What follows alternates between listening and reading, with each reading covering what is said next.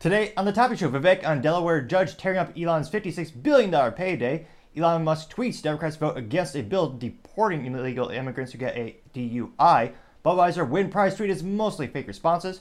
Walmart to open more stores and remodel many of their old stores. Ferrari's 2023 sales are in and they are red Ferrari hot. And Denny's is shutting down an Oakland location after 54 years.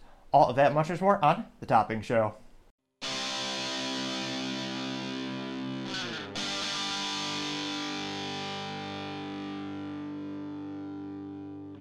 Thank you everyone for taking the time to tune in today. Today's episode Topping Show is proudly sponsored by Topping Technologies. Topping Technologies is an IT value-added reseller and services company with a special specialty in IT security. Heck, I see their founder at least twice a day. Guy say he's quite handsome and brilliant. He's me, you see, that's the joke. If you're an IT leader or a business owner, reach the team at sales at toppingtechnologies.com. Also, trying to get to 4,000 subscribers by the end of February, so click that button. I greatly, greatly appreciate it. Now, going over to the business part podcast, you have Walmart to open more stores and remodel other stores. As everyone tells me, retail is dead. Now, specifically, Walmart wants to remodel stores in nearly every state and open 150 new stores over the next course of the next five years. Now, this comes to us thanks to a writer over at USA Today by the name of Emily DeLetter, and they they note that Walmart announced plans to remodel hundreds of stores of existing existing locations. Now, let's see here.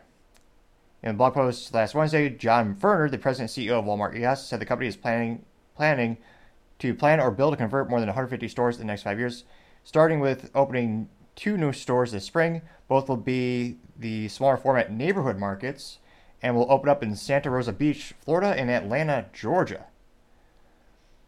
They also know that Walmart is finalizing construction plans in 12 new project on 12 new projects to start this year, and they want to remodel 650 stores across 47 states and Puerto Rico over the next 12 months.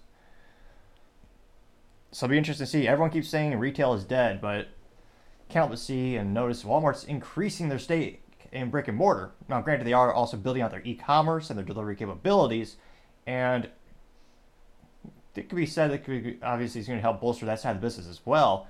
Now, it's interesting they're opening up a neighborhood Walmart or neighborhood marts, which I went there once or twice in my life and was sorely disappointed. It was basically a fraction of the of the actual quantity and options of products, and yet it was also absorbently more expensive. Perhaps to offset the increased cost per square foot because they don't have much stuff to sell. I'm not sure why, but I just remember it was such a viscerally annoying, disgusting experience. I subsequently have never gone back to a neighborhood Walmart and can't think of any justification or reason to. The only possible explanation I would suppose, and again, one sounds like one is it on a beachfront or maybe it's a beach city, is if you're so constrained with land and it's a very popular, populous spot where it'd be prohibitive to buy one of those ginormous plots of land to put a traditional super Walmart, or the, I guess they just call them regular Walmarts these days. So it'll be interesting to see as Walmart continues to dominate the retail industry, how much will this help propel them keep crushing the competition. But it is interesting. Everyone says retail is dead. No, it's simply evolving. You have different types of stores opening, and some stores are doubling down and increasing their investment in the brick and mortar. But at the end of the day, we'll see how much more successful they'll become. Other interesting business news you have Ferrari 2023 sales are in, and they are Ferrari red hot, though it's still disappointing they have manual transmission for any of their vehicles these days. But nevertheless, now, this comes to us thanks to Michael Wayland over at CNBC News. And they know that Ferrari finished a record year by topping Wall Street's estimates.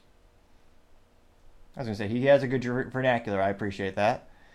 Now, it looks like, in terms of the actual numbers, Ferrari's revenue last year increased 17% to 5.76 billion euros, which who knows what that is. Realistically, now it's 6.46 billion US dollars. That includes a 11% increase in Q4. Now they know that the automaker reported a net profit of 1.62 billion euros. Translate that again to real money, 1.36 billion dollars. Though it is fiat U.S.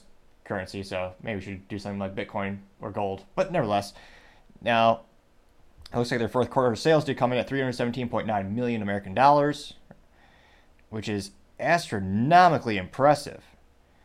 And in terms of kind of long term stock, a lot of people there was a lot of debate on investing in Ferrari when that first popped out, and of course they are just off like a skyrocket. I remember when they first IPO'd years ago. It's like what was it, 30, 40 bucks? It was it wasn't too outrageous. I thought. Eh, no, it's, it, for me it's expensive, but it IPO'd in 2015 at $56.38 per share, and in the so since their IPO, their stock has gone up 590.76%. It's currently trading at $389.45 per share. Past five year trend, it's up 213%. Past year trend is nearly doubled at 46.7%. Year to date, granted, it's only been a few weeks or a little over a month, 15.32% increase. Past six months trend, it's up 24.2%. One month up 15%. Last week went up 15. So pretty darn impressive. And the market cap is $73.34 billion. Of course, the disappointing part, unlike many automotive companies, they do not pay dividends. So there's no reward for actually, you know, holding the stock like you have with traditional automotive companies like Ford and General Motors, where they'll pay you a quarterly, I think it's a quarterly or a yearly dividend to kind of reward you and, you know, for not selling your stock. So they don't have any of those dividends over at Ferrari, but astronomical success to say the least. They, they now have two, 4,951 employees. And it'll be interesting to see. Let's see, going back to a couple more of the data points here. Earnings per share came in at $1.60. Let's see here. $1.62, oh, 62 euros per share. Ferrari also noted that they were up, their shipments were up 3% last year at 13,663 vehicles in 2023 including 3,245 units that were shipped during the fourth quarter. As for additional uh, comment, the CEO of Ferrari, Benedico Vinga, or Venga, said, quote, We now have a very important year ahead of us in the execution of our business plan, which continues on schedule along this carefully planned path, unquote. He continued, I was going to say, for some reason that just sounds awkward as hell, but nevertheless, he did say that. He continued saying, quote, the record 2023 results, the ambitions that we have on 2024, together with the exceptional visibility on our on our order book, allow us to look at the high end of 2026 targets with stronger confidence. Unquote. Let's see here. So again, it's one of those things where I was actually with all the again all the economic uncertainty, a lot of small business owners, you know, pulling back on their spend, a lot of people having layoffs. I didn't expect 2023 to be so phenomenal for them when I mean a large portion of people who buy Ferraris are entrepreneurs, they own small businesses, or it's kind of like a treat when you reach a certain business goal or mark. It's one of those things where I thought they, I would, if anything, I thought it would decrease the number of sales. Now, granted, this is it's a global economy. A lot of people are purchasing these vehicles. They are working in different industries, different countries. It, there are like contributing factors that led to them increasing their sales so impressively. Though, I would also say it's not as impressive as it could be. If they really wanted to dramatically make easy money for Ferrari, make a stick shift. I mean, Doug DeMuro said this famously in one of his YouTube videos where he said he did a, a data analysis looking at older Ferraris prior when they offered three pedals and it was a true driving experience, I would argue. You look at those vehicles back in the day and you compare the years where you have both the automatic transmission as well as the manual transmission, the ones with the stick shifts or the manual transmission, they sell for two to three times to four times more than the one that has automatic transmission. So people are willing to pay a premium for a Ferrari with a stick shift, and the engineering to do that is not rocket science. Quite the antithesis. I mean, they've been doing stick shifts since their inception. So if they can just take the current vehicles that they make, add a third pedal, make it even if it's just a quantity of 20 to 300 units, charge a couple million a pop, they'll sell easy. And yet they're still not doing it, thereby giving that crown to Porsche, being the only premium sports car company with a stick shift. I mean, don't get me wrong, a Mustang GT is awesome and piece of American muscle. And I would debate they won the Pony War, and they do have three pedals and manual transmission, as all cars should have by default anyway. But that's not in the same echelon as a Porsche. And I'm not saying that as a diss. I'm just saying it's a different product category. Even though you do have some extremely phenomenally engineered high-end Mustangs, you know the Dark Horse is very impressive and they're actually getting those Porsche price points. I mean, there are a couple of Mustangs that are near three hundred thousand dollars, I think, but it's I think it's just a different product category, and Ferrari's just a little bit, or Porsche's a little bit more premium, of course, than uh, Ford. so I can't think of a single premium luxury high end automotive company that makes stick. I believe Aston Martin acquiesced. I believe it was 2022 or 2023 with their stick shifts. They make them as if they still make them at all, it's such a small quantity. I mean, why not? I mean, Ferrari used to venomously compete with Lamborghini. You also have the whole. I mean, it just astonishes me they don't make a stick shift when they could do it with such relatively little effort, input, and yet they, the output would be. It would pay them in dividends. They pay them. They make their money back in spades. And granted, I know not everyone wants automatic or manual transmission. There's a smaller sample size of people who want the product, but those people are so passionate about it they are willing to pay more for that experience. And considering, again, their biggest competitor used to be Lamborghini, Maserati, they don't have that offering anymore. Very few of these really, really high end cars have that option. So it's still, even though, again, Ferrari's making money, they're printing money seemingly these days, selling out their vehicles. I mean, I just think they're still leaving money on the table. So it'll be interesting to see. They, I mean, their order, they have a wait list to make their to get their vehicles manufactured. They have to, you know, there's a whole culture of Ferrari to get in their club. And like they said in the article, they, they got their orders placed out for years. And presumably they also have the deposits put down. So again, they're not going to be hurt anytime soon. I'm just wondering, will they ever get that extra money on the table and actually go out there and make the third pedal? I mean, I would love it personal. Granted, it's uh, way out of my price range personally, but I'd still smile a little bit and I feel make me. I'd be. I know the day would be a little bit brighter that day just to see the news of Ferrari going back to that heritage and the true driving experience. But that's just me. Let me know in the comments. Do you, if you had won the lottery, had unlimited budget, and you had to get a Ferrari, would you rather have a stick shift with three pedals, a manual transmission, or would you rather get the automatic transmission with the little little paddle shifters? As always, be fast in here. What you have to say. Now, going over to the culture part of the podcast, you have Budweiser, well, wins prize, but mainly fake responses to their tweets. Are they buying responses? Has it gotten that bad? Now, again, this is going to specifically Budweiser's X Twitter profile, and they say, quote, to celebrate our old school delivery commercial, we're delivering prizes every day from now until game day. Turn on your notifications so you don't miss your chance to win daily deliveries straight from our Super Bowl commercial, unquote. Hashtag delivering since 1876, unquote. And they have a picture of, actually, they have the Budweiser Clydesdales, and it says it is a winter scene just mean it says, you know, daily deliveries, win prizes every day. And it's not too bad. So within a day, we got about eight to 10,000 uh, 10, views and 380 likes. That's more likes than I think they've gotten all year. Com- well, not all year combined, but darn near close. So did pretty good on its face value. And in terms of marketing, let's see, turn on your notifications. Eh, Notification, eh, eh, I guess it's not a terrible call to action. You're actually wanting the prospective client to get notifications from your company on social media. I still think it's not as good in terms of, you know, getting a picture of you with a product if you want to win it. It'll be interesting to see how they execute that part of the marketing campaign. But the fact that you know Shane Gillis riding one of the horses drinking a beer, that's just pathetic. They're paying Shane Gillis to be their new brand ambassador. He's an exceptionally brilliant stand-up comedian, and yet this is just a traditional commercial. It would be a thousand times more hilarious if you had Shane just sitting on one of those horses drinking a Bud Light or a Budweiser. Like to me that to me that make me smile. This this just seems like the classic cliche commercial, which again they've been trying that for almost a year now, where you're just using the old material and it's not pushing the needle for the sales. Again, with marketing, you want either be building the brand or building building the sales. There has to be some goal. And with this one, they're telling you about you know free stuff, so maybe you could win it, which presumably, or interestingly enough, is your example of how you could be a winner and a loser at the same time. Which usually you have to deal with metaphors for that kind of stuff. I mean, what would you do if you won a case of Bud Light or Budweiser? I mean, I can't but think. I mean, my favorite example, or one that I came on came up with on the show last year, was if I won a case of Bud Light, if I were to become a hot air balloonist, you could use it as ballast. So instead of having sandbags around the little cage that you fly up in or wicker basket, use cases of Bud Light.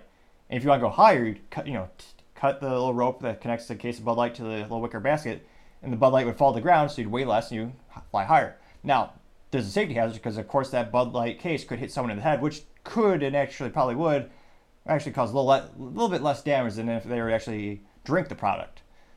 Granted, if they were to hit him very hard in the head, it could burst open and some product could in, inadvertently get onto the lips, which and or tongue, which would be obviously abhorrent, and I wouldn't wouldn't wish that on my worst enemies. But I mean, what would I mean? It's 2024. What would you do if you won a case of Budweiser or Bud Light? I mean, obviously you're not going to drink it. There's very little alcohol in it, and the taste is, well, truth be told, I don't think I've had since college. Now that I think about it, taste is not great. I'll just say that much. So, what type of business application or home application could you use? I suppose very similar to using salts, like some cultures use. They put a salt ring around the house to ward off demons. You could presumably spill the bottles of Bud Light all around the perimeter of your home to ward off visitors. Because I mean, if you had annoying, you know, annoying family members or you know neighbors you want to talk to, that would act as a barrier because everyone with a modicum of nostril or throat or tongue, you know, mechanisms and abilities, they'd be so viscerally disgusted if they would come close to your home they would smell that, you know, remnants of Bud Light on the ground. They they'd turn around and go away. Now, there might be a disclaimer here because one friend of yours or family member might be so concerned that why is this here there? They might break into the house and ask, "Are you okay?" Which would be a valid question to ask. But nevertheless, let's dive in the comments and see what do other people think, or in this case, not so much think. Now, I say that because I did a little bit of free research, and most of these people, I don't know if they're fake, but I sus- kind of suspect many of them are. Because again, uh, interestingly enough, Bud Light is, well, Budweiser is, what's a nice way of saying half-assing? They're doing half of it right. So the first many responses they are taking the time to respond to. However, they're actually they don't like the person who responds it. Which, granted, in full, full transparency, I didn't like these people either when I read their comments. So the first one comes from Granny, who, I mean, A plus for marketing. The picture is of what looks to be a elderly lady, and she says notifications are always on, which I don't believe that, but nevertheless, that's what she claims. Budweiser responded saying, "This Bud's for you." And someone liked the Bud Light response or Budweiser response, so presumably it was her. But they didn't like Grandma, which how heartless is that? You didn't even like Grandma Budweiser? You couldn't take one one thousandth of a second to like that? Mr. or Mrs. or Mr. or Mrs. Marketing Representative at Budweiser? Really? I mean, my fans are the best. They always take at least one one thousandth of a second to like this video. At least, presumably, I hope so. It'd be really awkward if this video got zero likes. I mean, statistically speaking, it'll get at least one, maybe two. Hopefully, fingers crossed. Don't let me down, folks. But nevertheless, let's look at, look at the profile of Grandma. Joined in 2013, 336 followers. So it's not like it's a jump. It's not like it's an overnight created account. She says, "I'm married, great grandmother, and I love entering sweepstakes." That that might be the most accurate description I've ever heard, because she's saying right there, "I love entering sweepstakes," and maybe this is her hobby. And I look at everything she's tweeted or retweeted. She wants to win gift cards to what is it, Target? I, whoever. I've never heard of anyone wanting that, but nevertheless, that's a thing. She wants she wants to win a Rockstar Energy fridge. Grandma wants to win that? Really? Grandma's asking for a stroke. That's probably one of the most unhealthy things you could possibly consume, especially when you're older in your age. She wants to win Jason Aldean tickets, which, yeah, those are a thing. Wants to win Disney, what's this, swag, like a cup? Amazon gift cards. The hashtag, the BS hashtag millions, where if you repost, it's like a Ponzi scheme. If you repost it, you could win a $100 gift card, which, no, you won't. So I would say that's a BS account. ATL Braves fan says notification on. Bud Light did respond. They said stay tuned. They didn't like her response. I didn't either. Going to her profile. She joined in 2013. She has 2,500 followers. And she, what did she do? The first thing on her profile, the thing she wants you to know about the most, that she pinned strategically, is a chance to win some gift card. The other thing is hashtag millions, another gift card scam. Another thing where she could win a trip to Mexico. So it's all it's all freebies. And again, these are unverified accounts as well. They don't have blue checkmark. They're not the cool blue checkmark club like me. Very exclusive. Only a couple people can say they have that. Ha! Huh, it's a joke. You just need a credit card and ID. Detroit. Let's go to this profile. They said on. They Bud Light or sorry Budweiser did respond. They said, That's the spirit. They didn't like his response, though. No one did, actually. Going to Mr. Detroit's profile. He has send drinks to his, I don't know, handle. He has joined 2020, has 1,400 followers. And it's the same crap. Some of these promos are exactly the same. It's the same hashtag millions. It's the same. What is it? Sports ball show that gives a wait a gift card every episode. And scrolling through is just more more free crap. It's not someone who actually likes. Well, granted, how many people really like Budweiser, but no. Going to another one comes from Jennifer, another unverified profile, and she said, "quote I had notifications on all year."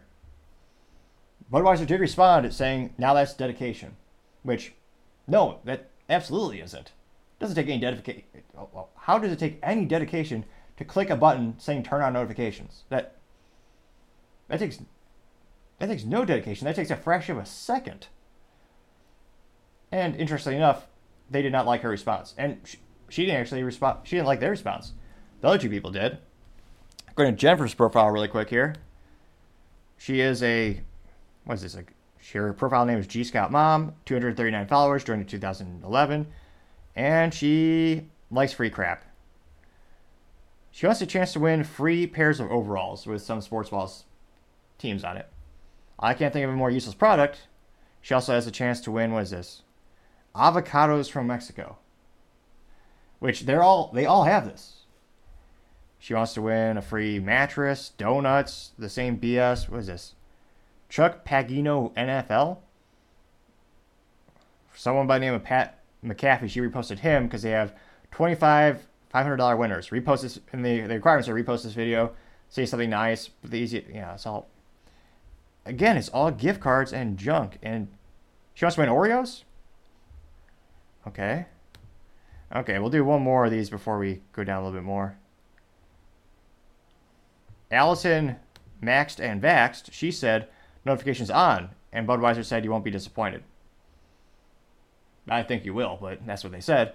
She has 100, 132 followers, and she wants to win the hashtag millions. It's all people who want free crap. These aren't real like Budweiser enthusiasts. Not that there's more than maybe three of those out there. But you know, majority of these profiles just keep reposting for the same gift card scams, the same exact ones. So I can't but think, how does this help the company out?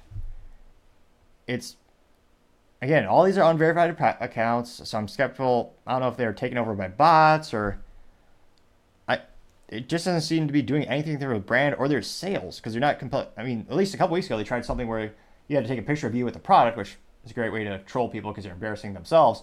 But I mean, that at least had a call to action where you had to have the product by you. So either in the store, bought, you either bought it or you're in the store, which some people who are cheeky and that's kind of clever, just go to the store get a picture for free. You don't have to buy the swill, although you would then win it and have it shipped to you, heaven forbid. So at least there's a call to action that makes sense. I mean, scrolling through all these profiles, and I think, again, I'm going to go to the very bottom just to double check. Because I think they're all unverified except for, let's see. Let's, let's double check. And I don't know if they're starting to hide comments or why they're not more that are negative. So, okay, I went to all the way down to the very bottom. Let's go to the very top, get the actual quantified numbers. There are 129 responses. And of the 129 responses, two were from verified profiles. Now, full transparency, one was myself. I, which I simply said, nearly all the responses are from unver- unverified accounts who only retweet for free stuff. Interesting. Now, granted, no one liked my response, pathetically enough, but nevertheless, that was one. The other response comes from Brandon, and he says, Amazing, love it. I'm, I'm suspicious. Let's go to his profile really quick. Brandon says, I love tech and reviewing stuff, the official account. Joined in 2008, an OG ex Twitter user, has 6,000 followers, and he. Ooh, he is. It's the same stupid profile. He, he's reposting for someone called Pat McAfee, or McAfee. It's not the software guy. He's unfortunately has passed, but it's that sports show where they say five, ten five hundred dollar winners. So even he is reposting for that show. What is this? Some video game stuff you could win? A video game show? trying to see if he has any original thoughts. A chance to win sports ball pictures. Let's see. Another gift card giveaway. So again, so only response from someone who doesn't actually want free crap was myself. Now, granted, no one liked my response, but nevertheless, it exists. It's out there. So, yeah, even, oh yeah, Brandon wants a free Razer laptop. Or, yeah, it's just. So, again, is this compelling marketing? Is this building the brand? Is this increasing their sales? Now, it is interesting, culturally speaking, there's not a lot of negative responses. Usually, the ratio is about 50%, eh, maybe 60% negative responses for Bud Light, for Budweiser, even that specific ex Twitter profile. I'd say the negative responses are usually, I to say, 25 to 35%. They're still consistently there. Now, interestingly enough, they weren't, they really weren't present at this one. So, I don't know if that means there's a shift where culturally speaking, people are starting to boycott it less. I mean, last week they had, they hired Shane Gillis as a brand ambassador. I'm pretty skeptical that there's a big cultural shift around this specific Bud Light boycott or topic. I kind of just think, I don't know, it's interesting. Why is there so much less engagement from negative comments? Is it because the Clydesdale horse is just so iconic, people love it that much? Is it because it's just it's not talking about really the other brands, Bud Light, which is the one that's getting the biggest hit from the Bud Light boycott. The sales for that week over week is, are down about 30%. Budweiser is around 12 to 10%. Then Michelob Ultra is down around 3 to 5%. Of the 40 plus beers in the Anheuser-Busch InBev portfolio, those are the top three that have been hit by the boycott thus far. So it's very interesting, and maybe it's a shift, but I don't know. I just think maybe this maybe this tweet got away. Let me know in the comments if maybe you think differently. As always, be fascinated hear what you have to say.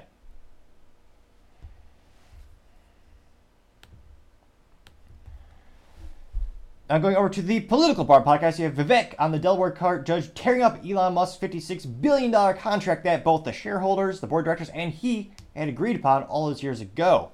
Now, this went viral last week as, again, Elon, the shareholders, the board of directors, they all agreed if Elon hit certain goals for Tesla, they would have that big payout. One of the shareholders decided to sue him, saying that's not fair, we think it's too much. Even though Elon Musk worked like hell to achieve those goals, and they got the benefit of it. Now the judge is saying, "Oh yeah, you don't you don't deserve to get paid. Basically, you have to work for free." Really? And again, you know me. I if I had all the money in the world, I would still probably. I would only buy a Tesla Cybertruck so I could do an engine swap so I can get a stick shift because I like I think design is kind of tongue in cheeky. But you know me, I am a I love internal combustion engines. I love having three pedals, manual transmission. That's that's my bread and butter. I love that experience. I wouldn't have it any other way. But even I, from a business perspective, admire Elon like hell for building Tesla and being one of the biggest outliers in business history. I mean, the only successful American automotive startup company since Chrysler was Tesla. Every other one has failed, and Rivian is barely hanging in there these days. I mean, their stock has taken a hit, and they've had to take out a couple billion dollars to have more cash reserves as those have depleted more and more. So I have nothing but admiration when it comes to Elon's business achievements. And the judge is saying, "Oh yeah, we don't like it which is again a big warning sign for the business community. Do not incorporate your company in the state of Delaware, which for decades has been the business norm. It seems like every tech company, most companies have their business incorporated there, but then they have a headquarters somewhere else, which there's a lot of tax and legal litigation reasons why they have traditionally put it in Delaware. I think that trend is going to be moving away, however, because of this situation. Now, Vivek said, quote, and he has also a video to accompany it, he says before the video quote, "The Delaware Chancery Court's decision to strike down Tesla's deal with Elon is a threat to the future of capitalism. Courts, shouldn't second guess the business judgments of boards to maximize shareholder value. Yeah, that's exactly what the Tesla board did here successfully." And without further ado, go ahead and play that really quick. Yesterday, the Delaware Chancery Court struck down Tesla's board's compensation package for Elon Musk. And that's a pretty messed up decision. It actually matters a lot for the future of capitalism. And here's why. Normally, the rule that's applied in corporate law, including by Delaware corporate law, is one of the business judgment rule, which is to say that courts won't second guess the business judgments made by a board of directors if that board of directors is truly exercising an independent business judgment. And that makes sense because otherwise, no board is going to actually be able to take business decisions into account. Business decisions are calculated risks that are taken on behalf of shareholders. And you have to be able to apply a business risk taking mindset. And if you're afraid of getting sued after the fact, nobody's ever going to serve on a corporate board. And no corporate board is ever going to take a calculated risk, which is what you need in order for a business to succeed. Well, in this case, the judgment made by the Tesla board, I think, actually was quite reasonable. And you don't have to take it from me, you can take it from the results. They said that Tesla was a $60 billion company, and they wanted to figure out how to get it to be a $600 billion company. And they made the decision that Elon Musk, the guy who got it to be a $60 billion company, was going to be a vital part of making it a 600 plus billion dollar company. So they put in place a compensation package where they told Elon, we're not going to pay you cash. You don't get any cash compensation. And you don't even get normal corporate stock options like CEOs do. You get a separate class of stock options that says you only fully get paid the full amount we're going to pay you if the company makes it to $600 billion in value. Very few companies in human history ever get there, ever have gotten there. But they said that's what we're going to do for you, Elon. And if you get there, you get paid a ridiculously high amount of money, 50 plus billion dollars, but it's not ridiculous because you achieved a ridiculous outcome to make that happen for your shareholders. Lo and behold, that's exactly what happened. Very few $60 billion companies ever become $600 billion companies, yet Tesla was one of them. And the board of Tesla made the decision they wanted Elon focused on doing that because Elon could do anything else he wanted, start the next $60 billion company if he wanted, and keeping a portion of his attention on Tesla was worth it. That's what the board decided. Now, you might imagine that if they awarded that compensation package and the stock tanked, people might sue the company board in that scenario. But here's something weird happened. The company actually became a $600 billion company. The shareholders who made money along the way still said that, yeah, but Elon Musk still made too much money in the process. And then you have a bureaucrat acting as a judge, judge in air quotes here in the Delaware Chancery Court, that then second guesses that judgment. I'd say tell that judge to go start a 60 billion and then a 600 billion dollar company and offer a better lesson to this board on how it's done. But until then, he needs to respect the norms of corporate law, including the business judgment rule, which he failed to here. And so I'm hopeful that the Delaware Supreme Court overturns this. Not for Elon's sake. Elon's going to be fine either way, but for the sake of capitalism and for the sake of future boards that are then able to at least make the right decision instead of behaving like a bunch of government bureaucrats, which is what this decision by the Delaware Chancery Court invites them to do. That's really what's at stake. It's about the future of capitalism. And one more step on the assault of excellence in America is what you saw from this bureaucrat wearing the garb of a so called judge. So, Vivek is 110% correct. This will have a n- terrible detrimental ripple effect on the business community, how businesses operate, how they structure themselves. And it's a, again, it's one of those things where the shareholders agreed to this. And again, a lot of people complain CEOs make too much money. Buy some shares, vote differently. Quite literally. This happened before successfully.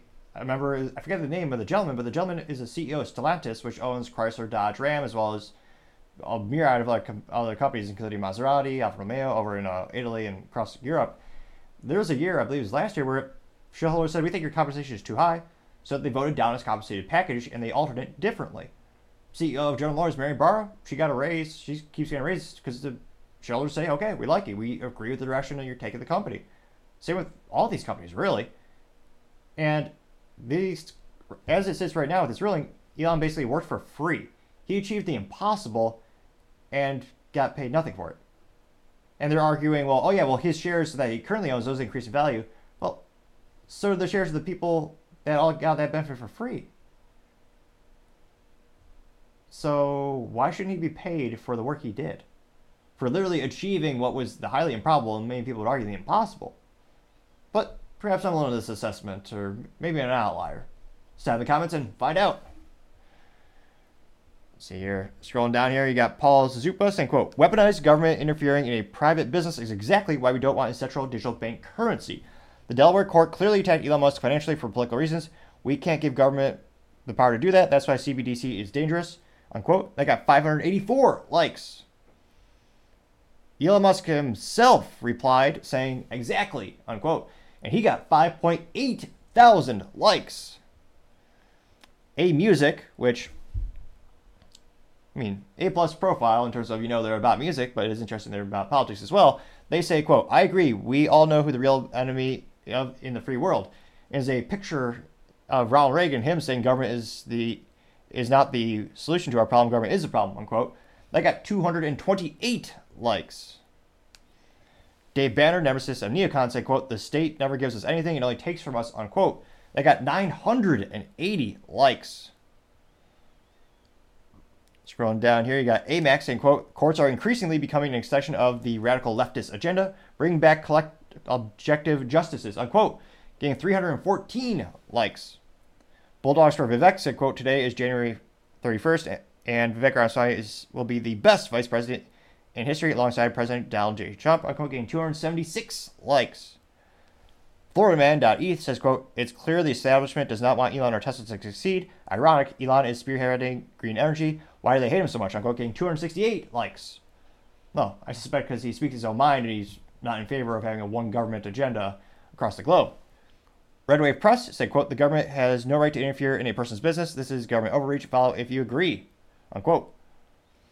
Ashley St. Clair said, quote, Barr was right about Delaware, unquote, getting 380 likes. Let's see if there's any outliers here. Usually Luke, uh, was it Luke Zaleski? There's a couple of people I follow who are more middle and more, well, he's more, much more left, who usually chime in on these types of situations to give us kind of more contrarian statements and, you know, more data. Interestingly enough, I don't see his feedback on this one. The Deep State says, well, their profile quite literally is Deep State. They say, quote, some judge with probably no business experience is telling Elon he didn't do enough to earn a certain amount of money. Bizarre world, unquote, getting 93 likes. J.D. Sharp said, quote, it's also what Letitia James did to, to Trump. It's authoritarianism, unquote. And that got 88 likes. Ryan Walieski says, quote, government should stay out of business. I hope they reincorporate tex- Tesla in Texas, unquote.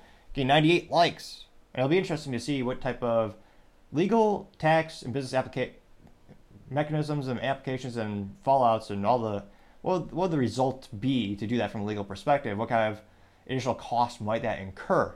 That'd be an interesting topic. Now, granted, their headquarters is already here, so they already presumably are paying the Texas franchise fee, which is basically a tax just to operate a business in Texas once you get into a certain threshold of revenue that your company has to pay into every year. Going down here. Dan Turner says, quote, thank you, Vivek, for spreading wisdom and enlightenment on every subject you touch. And quoting 48 likes. Let's see here. So again, scrolling through here more and more do one one more. DV says, quote, I thought the whole point of incorporating in Delaware is because their courts uphold the business judgment rule and other similar, protections, unquote. Getting 57 likes, and historically speaking, yes, that is why one of the reasons why so many businesses had had incorporated in the Delaware area. So interesting enough, overwhelming positive responses, and I didn't again I scrolled for quite a bit. There are a lot of comments here, and couldn't see a, any contrarian statements. And granted, it's a very different sample size. I mean, most people who follow Vivek already agree with him, presumably. But still, I would have thought there'd be a couple more contrarian statements. I mean, this is one of his most liked responses, and I think this is going to have big implications as a business community on where they start to incorporate the companies throughout the years. But as I always say, time shall tell. Other interesting political news Elon Musk tweets Democrats vote against deporting illegals who get caught with a DUI charge. Now, I did a little bit, little bit of digging because there's a lot of different vernaculars being thrown around with this particular subject. So I thought we'd read around the specific bill first for full context. And I read this both on Politico, Politico as well as Fox News. And again, the vernacular, some are saying migrants, other people are saying illegal aliens. Now, it looks like are they are people who are either you know they are here illegally. So some people use the term migrants as a blurry term because there are legal ways where people from who are citizens of Mexico come to the U.S. to work and then come back. That there is a legal mechanism for doing that, and some businesses and some people facilitate that. Now, in this particular instance, we're talking about people who are illegally in the United States. That is the specific context of this bill. And some Democrats did vote in favor of Republicans as well. The people who voted against the bill they were 100% Democrats. Now, breaking it down, they note that, excuse me, again, this first comes from Fox News. They say 50, 59 Democrats vote with Republicans passing a bill to deport illegal immigrants who com- who with committed DUIs, or eh, also known as driving under the influence. Now, let me see here. Now, it looks like the measure passed 274 to 115 with mainly GOP votes. 150 Democrats voted against it. Representative Barry Moore, who introduced the bill, when asked for comment, he said, quote, In the United States, someone dies in a crash with an impaired driver every 45 minutes. I lost two of my, my young newly led constituents to an illegal immigrant driving under the influence of alcohol, unquote. Let's see here. Now, the bill would make people who are charged with a DUI and are in the U.S. illegally automatically eligible for deportation and permanently inadmissible. Now, it looks like a couple of little bit of evidence here. They said last month an undocumented immigrant from El Salvador who had been deported four times, was accused of killing a mother and son in a car crash that the police say involved alcohol. So that is a heartbreaking instance. And again, a good example of ineptitudes of the government, where again he came back four times illegally. Which again, this is one of those instances where anyone is in well, there may there may be one or two a holes on the internet insinuating that all immigrants do this or all illegal immigrants do this. No, it's just an instance where they're committing two illegal acts, and yet the controversy is some of them basically want to let them off the hook. Let me see here. So going to the actual tweet again. Let me see here. Oh, good old technology. When it works, it's great. Usually originally posted and then reposted by Elon. Now, originally was posted by a profile on X Twitter by the name of End Wokeness, and they say, "quote You know, breaking 150 Democrats vote against a bill to deport illegals caught while driving drunk." Unquote. Is a screenshot accompanying it from C-SPAN, and that broke down all of the votes for the yeas and nays. Which, interestingly enough, I think that's the only time in modern society where you really hear the word yay, with the exception of perhaps Kanye West, which I believe he didn't he change his name to Ye no Yay. Fun fact of the day, or I guess observation, and that did go viral. It got 13.9 million views and 18,000 likes. Let's see here. In terms of the top feedback, look at End Wokeness. They said, "quote This includes Democrat House Leader uh, Hakeem Jeffries, this is now a this is not a far left fringe, unquote. They got 4.5 thousand likes. Now, we do have Luke Zaleski. He did chime into this particular one. He's a trish, he's more of a leftist, politically speaking, and I, I follow him just to kind of gain some additional perspectives and make this a little bit more interesting because echo chambers can get boring after a while, of course, and more data the better. Now, he responded saying, "quote Textbook right-wing propaganda. Quote The others the other is both the other and the government that is going that is giving the other something you're not getting and taking from you, unquote. Which, talk about the most awkwardly grammatically structured sentence on the planet, even if it is grammatically correct. I, it's not a very persuasive statement because it's going to fly over many people's head to begin with. And he says it's right wing propaganda. Again, look at the statistics. What was it? 59 Democrats did vote in favor of this bill, with all the Republicans as well. So it's not like only Republicans voted for this. It's more of a bipartisan. Now, of course, 150 Democrats voted against it. That's still a huge number, and a majority of Democrats did vote against it. But I, I personally don't think this is that much of. It shouldn't be a left versus right issue, because again, you have people who are breaking the law currently, and then they're breaking another law, and they're saying they should not be deported or barred from. Re- it's one of those things where I wouldn't fascinating to see like something I wouldn't think be political. Of course, it's become extremely political. Now, going down, you see a couple more comments. One comes from Paul Zazupa, and he says, "quote Meanwhile, this is what some illegals think of America." And he did a video where it has nine migrants arrested in beating, or again, the vernacular migrants. They're there are people who are here illegally, but Fox News, interesting enough, in that particular video clip, is using the term migrant, and it was a instance where I believe it was the seven young gentlemen who were here illegally, where they beat up police officers. They're actually released without bail. And then when they were walking out, they gave the camera two middle fingers, and it's going viral on the internet as well. And that response from Paul Suzupa got 2.6 thousand likes. Let's see here. Brano says, quote, Are they living in a, in a different timeline than the rest of us? And is a picture of the gentleman in a jacket going like that. And then the picture or the text below the gentleman, when he's going like that, says Democrats. And the top screen says deport illegal, dangerous illegals. He's like, no. And then when the juxtaposed the picture says imprison pro-life Americans, he goes like that, yes. Which is quite concerning where many pro-life Americans have been jailed by simply silently protesting and praying in some instances, trying to get out information. But another topic for another time, perhaps. Going down to do a couple more comments here. Harrison Crank said, quote, illegals should be deported when caught in the U.S. illegally, unquote. And they got 5,000 res- well, likes, actually. I was about to say responses. Almost a little messed up there. 1776 said, quote, Democrats want to increase the voting numbers by 22 million, aiming for a permanent electoral advantage and power. Their goal is not to improve the country to serve or serve labor needs, but to ensure Democrats hold power indefinitely, unquote. They got 839 likes, which, again, the U.S. Census does not take into account your legality to be in the United States. So many of these states are increasing the representation on, in Washington, D.C. because of their total population, regardless of if people are here or not. that was something where I thought that was a rumor, I thought that's a myth as, as a youth. And, but I did some research, and yeah, that, that actually is a thing. So there is an incentive for many states to accept these people illegally because it's going to increase their representation. Let's see here. Do a couple more here. Mostly peaceful memes, though.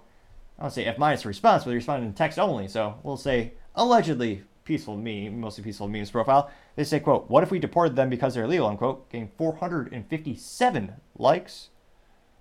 Let's see here. Evan Kilgore says, quote, every single illegal immigrant should be deported. I don't care if they've committed a crime or not, unquote. Deport them all. I got 700 likes, but this person also forgot. They literally used the word illegal in the sentence they formed, but that is a that is a crime. But nevertheless, they still got 700 likes. Being libertarian says, quote, this isn't, they aren't dumb, this is the plan, unquote, getting 125 likes. Let's see here. Do one or two more here. I'm actually trying to see, let's see, pull up Elon really quick to see if his, I accidentally had a long, long response here. So where is his specific response? Okay, so Elon, his original response that got again, he tweeted this. He got he retweeted this rather from End Wokeness. He got 15.9 million views within a couple hours and got 139,000 likes, which is quite a bit. He simply said retweeted it, the End Wokeness, and he said, "What the heck is going on?" Question mark, and that went viral beyond all belief. Let's see here. Now we'll do two more comments from this little thread here. And this co- first one comes from Paul Zazupa. He said, quote, we have a compromised government where Democrats want to allow us as many as legal as possible so they can use them to cheat in elections. It's right in front of us and everyone can see it. Joe Biden needs to be tried for treason for intentionally doing all this, unquote. Yeah, 3.4 thousand likes. Luke Zaleski chimes in, They're our political leftist, or, well, he has work for us. I just happen to follow him on X Twitter to gain more perspectives. And he said, quote, just a reminder, Elon is a right-wing media mogul with massive interest in various fields that require government oversight and regulation, who is openly and not so openly utilizing his giant personal social media state news platform to serve his own personal and political purposes, unquote. I got 525 likes, interestingly enough, while some might argue it has not even a modicum of intelligence. But Elon is a right wing. If he is a right wing media mogul, why does he allow Luke a platform in which to be on to express his thoughts and ideals? Twitter, X, Twitter, whatever you want to call it, it's one of the few, I would actually argue, the only social media platform where you do have people on the left and the right and in the middle, all the same spot. Other platforms are notoriously censoring people, especially in the middle and on the right. I mean, you'll see a meme on Facebook, it'll be gone within two seconds if it doesn't fit the agenda. And it makes it hard to actually like and follow and comment on those memes. But never, nevertheless, yeah, Luke's saying, oh yeah, he's using it to serve his own personal and political purposes. Which, again, Elon was simply saying, what the heck is going on? That was all Elon said. What's going on? So he's just calling attention to this situation. And again, I would also argue the situation, giving the votes, it's not a fully right wing thing or fully left wing thing. It got some bipartisan support. But nevertheless, Mr. Lukes thinks he is a right wing media mogul. And then he says, you know, to serve his own personal or political purposes. Well, it is his personal platform, so I'll see how this is helping his political purposes, but if it is, so. As the left famously said, build your own platform, Luke. And hilariously enough, or interestingly enough, Luke actually pays for X, Twitter, Blue, whatever you call the premium packages these days. Truth be told, the marketing is a little precarious to say the least. They keep changing it, which makes it a little difficult to follow along. We'll do one or two more comments here. Clandestine simply said they're destroying America from within. It's intentional. They got 7.7 thousand likes. see here. A lot of memes on people busing or the migrants going to traditionally sanctuary cities where they actually well encourage them to come to cities, and now the cities are telling, "Hey, we can handle it. We have the resources," and a lot of memes calling out the hypocrisy in that case. So here, Elon Musk parody said, "quote They don't care about the safety of our real citizens." Unquote. Getting 1.6 thousand likes. Do one more here. Tex-Mex Trumpian, who nearly gets an A plus for marketing. She does have a red hat. However, the red hat says USA and not Tex-Mex. Uh, it's not the Trump hat, but she says she's a Trumpian. Nevertheless, this alleged Tex-Mex Trumpian said, "quote Democrats love illegals more than they do Americans." Unquote.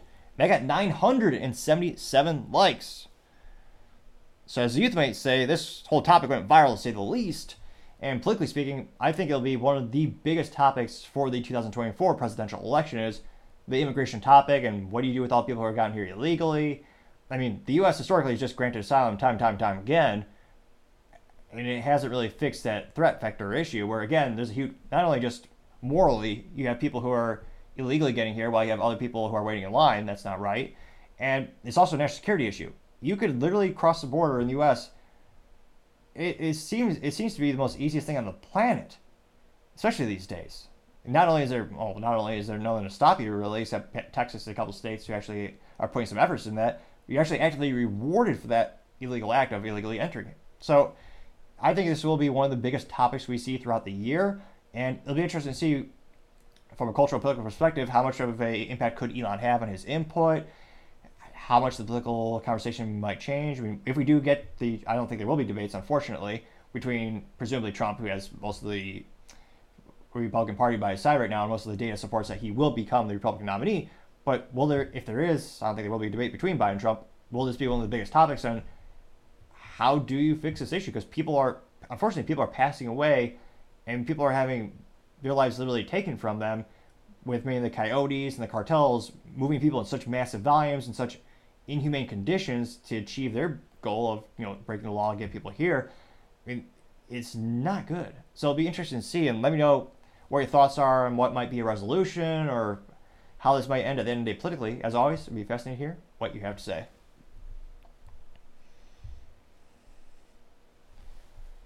Now, going over to the business blunder of the day, you have Denny's restaurant shutting down in Oakland after 54 years. And we review the top comments as well.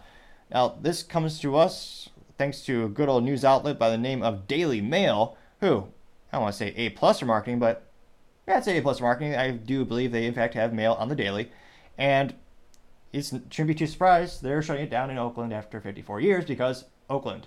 Now they note again this is from Harriet Alexander from DailyMail.com, and last week this article was published. and They said, "quote Denny's closes Oakland restaurant that's been open for 54 years because California City is now so dangerous." Mere weeks after the In-N-Out store shuttered their nearby location over soaring crime. And I believe In-N-Out is even longer than 50 years. Or again, this is the first time I believe they also had to shut down a restaurant. And I don't think it's a coincidence, it's also in Oakland. Now, they note that the only Denny's in Oakland served uh, their last meal. Denny's also follows Starbucks, Subway, and In-N-Out Burger as companies closing their doors in the area. Oakland is now so dangerous that staff are given escorts to walk to the train station.